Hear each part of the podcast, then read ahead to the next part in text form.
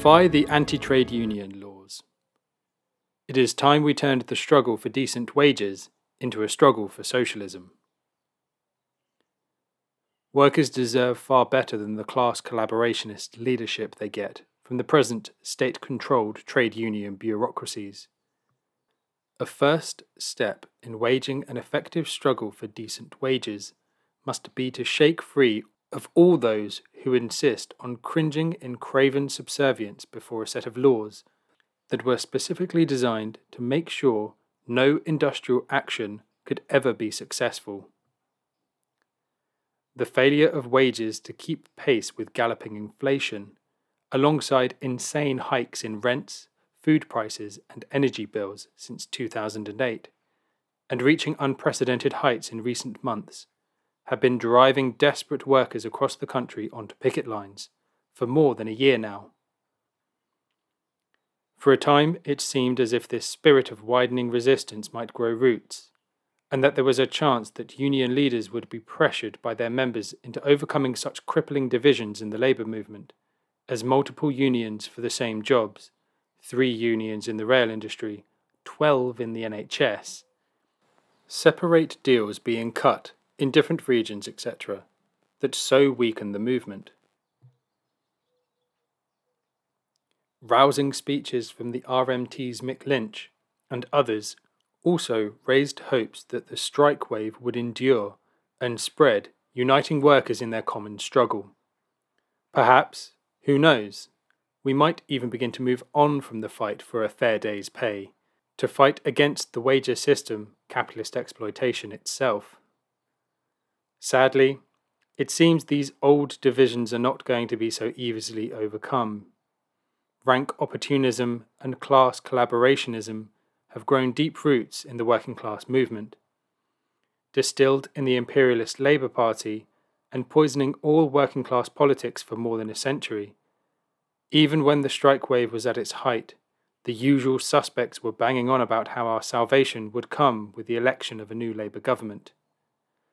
Now, with the strike wave in decline, the collapse of the Tories in the local elections has been greeted by this gentry with an orgy of wishful thinking about a revival of labour fortunes, all in the hopes of taking workers' minds off class struggle.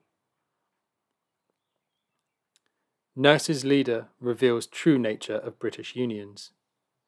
In a way, the most illuminating example of misleadership by union bureaucracy came from a union that was not one of the big guns of the TUC, had never previously called a strike, and therefore lacked the opportunist experience of more seasoned players who know how to play the game.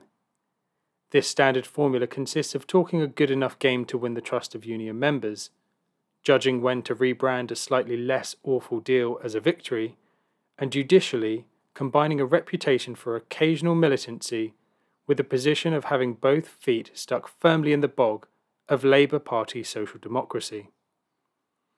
Poor Pat Cullen of the Royal College of Nurses. At first, it seemed that the nurses struggled to win back some of what has been lost through 15 years of below inflation pay deals, a fight that was enthusiastically supported by the public, was carrying all before it. But Cullen, almost from the outset, was searching for the exit. Initially, the nurses demanded a pay rise of 19.2% by way of partial compensation for a real terms pay cut since 2010 that is officially acknowledged to have been at least 20%, but has in reality been far higher.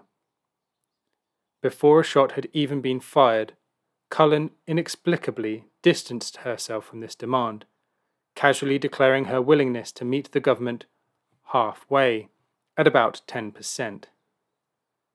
After many more well supported strikes and growing public fury at the boneheaded refusal to pay the nurses a decent wage, the government offered an insulting pay deal that amounted to a roughly 5% rise. Pat Cullen jumped at the deal and recommended acceptance by RCN members in fulsome terms and with a hefty dose of blackmail. What happened next was that the nurses, who had had it up to here with being kicked around, rejected Cullen's advice and voted overwhelmingly to keep striking and get the job done. If nurses had never been on strike before, they certainly made up for it now. The RCN thwarted in its attempts to soft soap the membership into accepting a shabby offer, now zigzagged between acting as a tool of the government and putting on a show of militancy. Cullen underwent a dizzying about face, belatedly donning her militant mask again and announcing that strikes would carry on, vocally spurning the very offer she had so recently recommended to her members.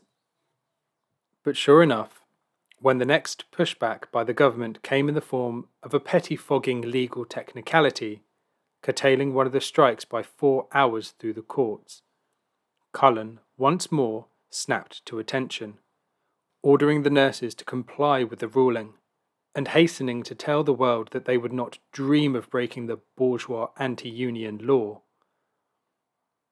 Bowing down before the anti union laws.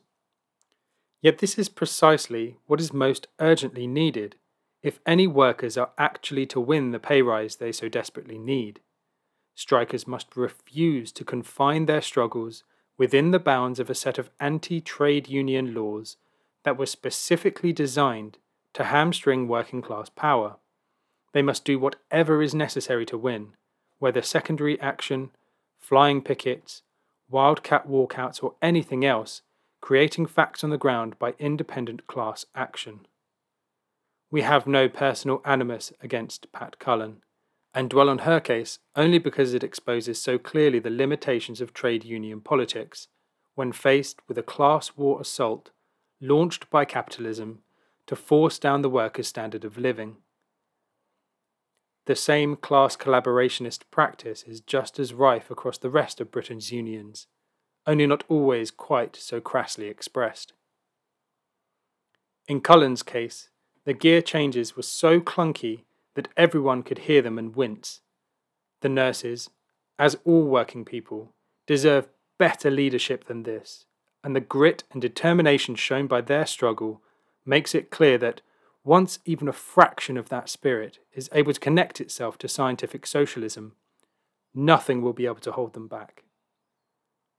As the global economic crisis of capitalism deepens at breakneck speed, as our rulers indulge in endless money printing to prop up the failing banking system yet again, galloping inflation and a rampant war drive are only going to make an already dire situation infinitely worse for workers everywhere. The sooner workers ditch their affiliation to organisations that are institutionally bound to the Labour Party in particular, to social democracy in general, and to the capitalist system in toto, the sooner will we be able to mount a meaningful resistance to the war being waged against us, turning the tables on our rapacious rulers and their decadent and dying system. Break the link with labour, defy the anti trade union laws, turn the struggle for decent wages into a struggle for socialism.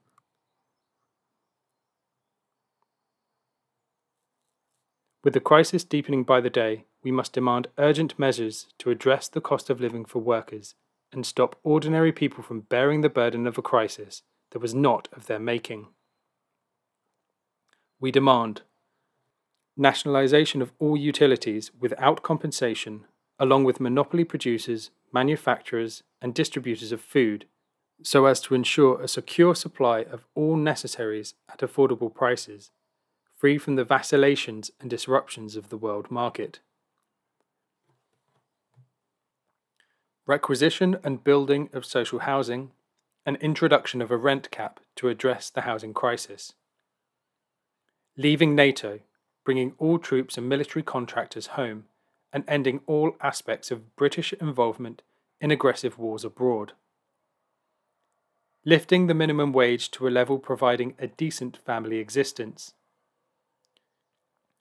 Legislation for pay benefit rises that keep pace with real inflation an end to currency devaluation through endless money printing, an end to the self defeating sanctions war against Russia, which is fueling both the energy and inflation crises, an end to all subsidies to monopoly corporations and banks, any business considered too big to fail or necessary to the national economy that cannot make an adequate profit out of ordinary operations should be nationalised without compensation and run according to a plan based on meeting the needs of the people. The market has proved itself to be totally unable to meet the needs of the people.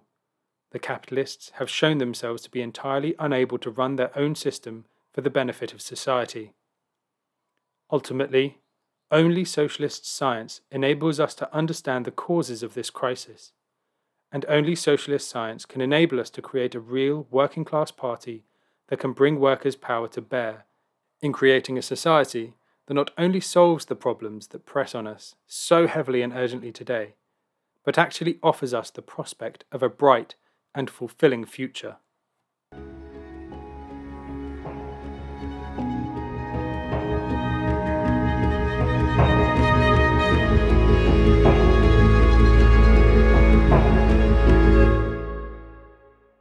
Thanks for listening to Proletarian Radio. We aim to bring you the best Marxist analysis on current affairs, revolutionary history, and theory. Do like, comment, subscribe, and share our content to help us reach the widest possible audience. We are a small organization with limited resources, and we need workers' support if we are to grow and fulfill our mission. If you are able to make a one off or regular donation, no matter how small, please visit our website at thecommunists.org and register as a supporter.